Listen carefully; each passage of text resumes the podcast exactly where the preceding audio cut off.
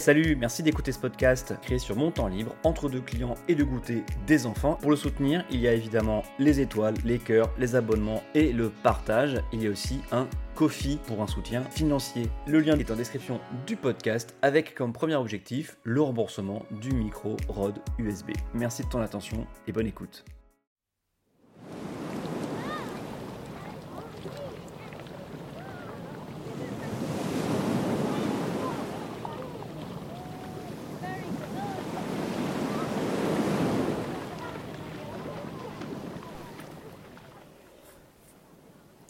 Vous savez, dessiner des croix, des croix dans un carré, avec le bon stylo, de la bonne couleur, des croix de la bonne forme, qui dépassent pas, parce que c'est pas si facile en fait. Hein. Et, et je vais vous dire pourquoi. Bonjour, bonsoir, bienvenue dans Adrien parle politique 15 minutes pour un épisode d'histoire politique euh, subjective euh, de la série d'été, un événement d'histoire politique, une anecdote euh, de préférence pas trop connue raconté de manière totalement subjective. Avant de commencer, n'hésitez pas à partager euh, ce podcast, à vous y abonner, quelle que soit la plateforme sur laquelle vous m'écoutez, et à me retrouver euh, sur Twitter, adsom, A-D-S-A-U-M. Ça me ferait plaisir euh, d'échanger avec vous sur Twitter. Au programme aujourd'hui, la primaire verte de 2006. En France, on suit beaucoup, trop sans doute, en tout cas beaucoup, je ne vais pas juger, hein, les primaires américaines.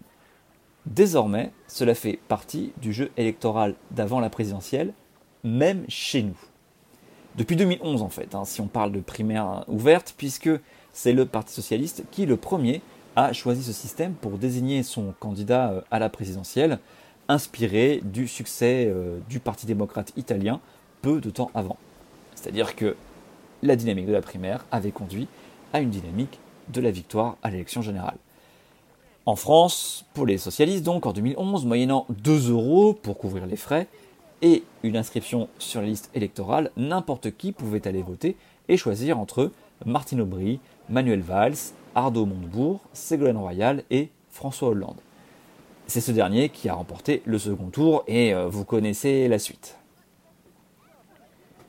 Cette primaire ouverte était la suite logique du vote déjà un peu plus ouvert en 2006 où le PS avait décidé d'ouvrir ses adhésions pour une primaire fermée, mais avec les adhésions en ligne à 20 euros qui avait ouvert les fenêtres du parti.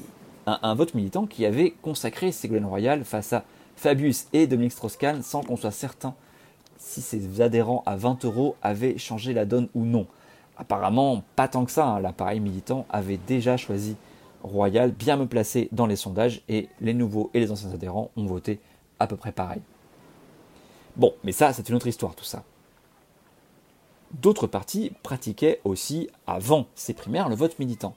Et les Verts en faisaient, en font partie, depuis le début en fait. La démocratie interne, euh, chez les écolos, c'est une grande tradition. Et c'est souvent la fête aussi. La fête du slip. Déjà en 2001, il y avait eu un vote militant pour l'élection de 2002, hein, qui avait conduit à la désignation surprise d'Alain Lipietz contre la star Noël Mamère, encore, encore auréolé à l'époque de son statut de présentateur euh, du euh, JT d'Antenne 2 de 13h, dans les années 80. Donc la désignation d'Alain Lipietz jusqu'à son crash à la radio à propos de prisonniers corses, ensuite un référendum interne pour le destituer de sa candidature et un autre référendum pour finalement nommer comme candidat Noël Mamère. Un joli sac de nœuds, responsable du marasme écolo des années 2000 et de la réputation de parti bordélique qui nous a collé à la peau pendant une, presque une décennie hein, des événements qui mériteraient leur propre épisode en fait. En 2006 donc, euh, pour cette primaire, euh, enfin cette élection interne, nous avons cinq candidats. Yves Cochet, alors député de la 11e circonscription de Paris, hein, avec déjà un positionnement très environnementaliste, hein, il n'était pas encore collapsologue, mais il était centré sur le pic pétrolier qui arrive et les JO de Londres, les Jeux Olympiques de Londres qui n'auront pas lieu en 2012. Hein. Euh, spoiler, ils ont eu lieu. Pour le pic pétrolier, c'est plus compliqué. Les pétroles de schiste américains ont vachement changé la donne. Ça, c'est pas sa faute, il pouvait pas prévoir. Enfin bon. Euh, l'autre candidat, Jean de César, sénateur de Paris, ancien militant de Agir contre le chômage, oui, oui, euh, aile gauche du parti, aussi euh, prix Go et Mio de la primaire, Private Joke. Euh, Cécile Duflo, là, Cécile Duflot, membre du conseil exécutif des Verts à l'époque, hein, porte-parole du parti, elle aussi représentait l'aile gauche du parti, elle était passée par les jeunesses ouvrières chrétiennes, la JOC, et elle a été bien vue parce qu'elle avait su se mettre en retrait euh, en tant que porte-parole après le choix du parti de voter oui au TCE, le traité euh, constitutionnel européen, vous savez, ce référendum en 2005, alors qu'elle-même avait choisi le non. Alain Huguin, un, cofondateur des Verts et un ancien euh, conseiller municipal de Quimper, le petit poussé de la campagne, un peu la, blague de la primaire. Et enfin, Dominique Voinet, alors sénatrice de la Seine-Saint-Denis et aussi ancienne candidate du parti à la présidentielle de 1995, euh, domiciliée à Montreuil à l'époque, une ville qu'elle allait emporter ensuite face au communiste Jean-Pierre Brard en 2008. Euh, alors donc vous avez un mélange entre des poids lourds et du menu fretin. Notez l'émergence d'une figure qui fera parler d'elle plus tard, Cécile Duflot, dont c'est la première tentative de stature nationale. Elle fédérera autour d'elle un public militant euh, plutôt jeune, un beau morceau de l'aile gauche du parti, tout le monde était très enthousiaste euh, autour d'elle, mais ça ne suffira pas. Les deux dinosaures verts, présents depuis 1984 et parmi les plus capés du parti, députés, anciens députés européens, ex-ministres tous les deux, sénatrices, etc., sont qualifiés le second tour, Voinet et Cochet. 1743 voix pour Voinet et 1393 pour Cochet.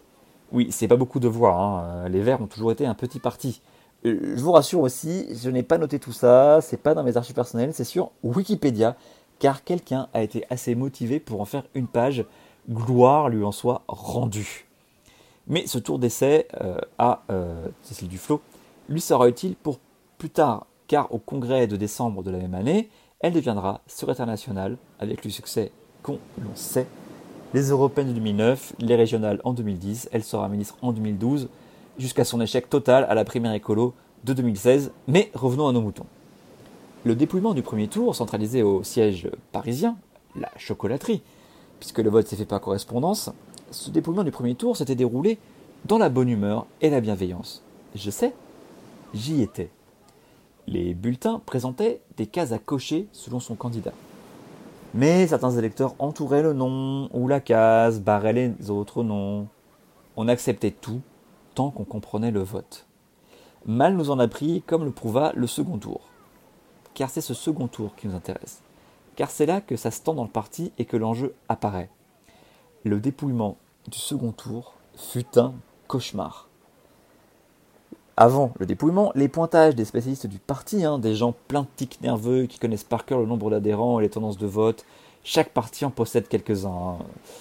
Donc ces pointages de spécialistes indiquaient un résultat très serré. À l'arrivée des sacs postaux contenant les milliers d'enveloppes, tout le monde devient nerveux et ça continue pendant les quelques heures du dépouillement. Fini la bienveillance. Les bulletins sont déclarés nuls plus souvent qu'au premier tour et aucun des candidats ne prend le large. On commence à se demander ça ne va pas finir en égalité. Le tout dans une ambiance délétère comme si on jouait le sort du monde.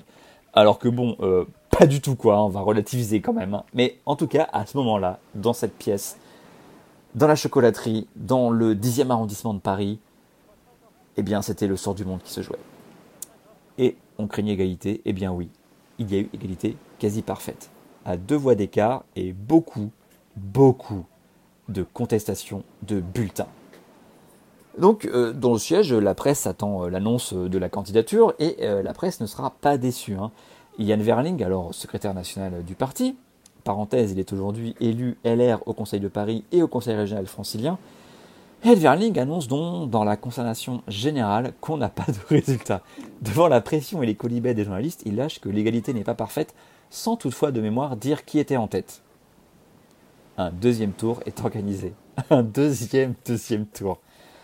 Ah, ce coup-ci, en plein mois de juillet en plus, hein, euh, euh, ce coup-ci, les consignes sont claires toutes les croix ne seront pas acceptées. Les militants doivent bien cocher. Et tant pis pour les mains tremblantes, tant pis pour les ratures, tant pis pour les ronds, tant pis pour les croix un peu décalées. Tout ça, à la poubelle.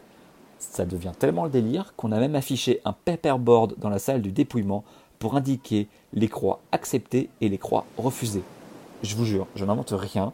J'ai même la photo qui traîne sur mon disque dur et sur mon vieux compte Flickr. Entre les deux deuxièmes tours, les états-majors des candidats sont activés pour sécuriser des votes, des voix. au Parti Socialiste, on parle des fédés, les fédérations qui votent au canon. Hein. historiquement, c'est le Nord, les Bouches-du-Rhône, des endroits très très disciplinés. Chez les Verts, ce sont les groupes locaux ou les régions. Bon, attention, hein, c'est pas la même échelle non plus, on ne parle pas de milliers de voix, mais à chaque fois de quelques dizaines de voix. Mais alors qu'il y a eu deux voix d'écart, un scrutin contesté, eh bien ces quelques dizaines de voix, ça compte, ça pèse même très lourd. Finalement, visiblement, ces réseaux de Dominique Voynet ont été les plus efficaces, puisque les résultats sont certes serrés, mais enfin, sans contestation possible. 57 voix d'écart Merci Wikipédia encore. Hein. 2446 contre 2389. Je répète, 57 voix d'écart.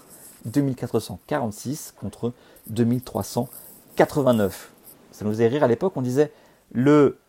Euh, oui, parce qu'on était dans la majorité. Hein. le deuxième parti de la majorité de la cinquième puissance économique mondiale décide de son candidat à la présidentielle avec à peine 5000 voix. Ha ha ha ha ha Bon, bref, euh, Cochet accepte sa défaite et la vraie campagne commencer. Enfin, quand je dis commencer, trois petits points.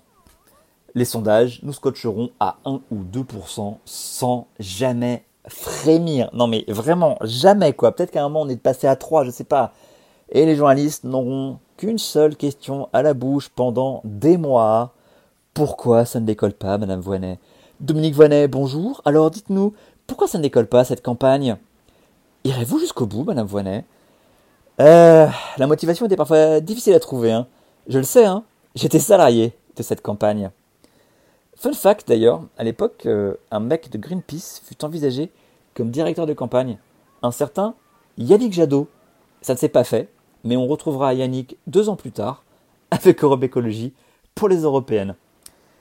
Fin de la parenthèse encore, j'ai fait beaucoup de parenthèses. Pour la fin de l'histoire, hein, Dominique fera 1,53% des voix au premier tour. 1,53% des voix. Pire score, euh, si on exclut le score de euh, René Dubon en 74, pire score des écolos. Mais devant Marie-Georges Buffet, devant les chasseurs et devant José Bové. Oui, ok, on a les victoires qu'on peut. N'empêche, bah, fallait bien qu'on se raccroche à quelque chose. Hein. Bon, mais ceci est une autre histoire pour une autre fois. Je vous propose de conclure ici. Merci de m'avoir écouté. Pensez à partager, à vous abonner, hein, quelle que soit la plateforme d'où vous m'écoutez. Et à bientôt. Bonnes vacances pour euh, un autre épisode de cette série d'été. Salut, salut.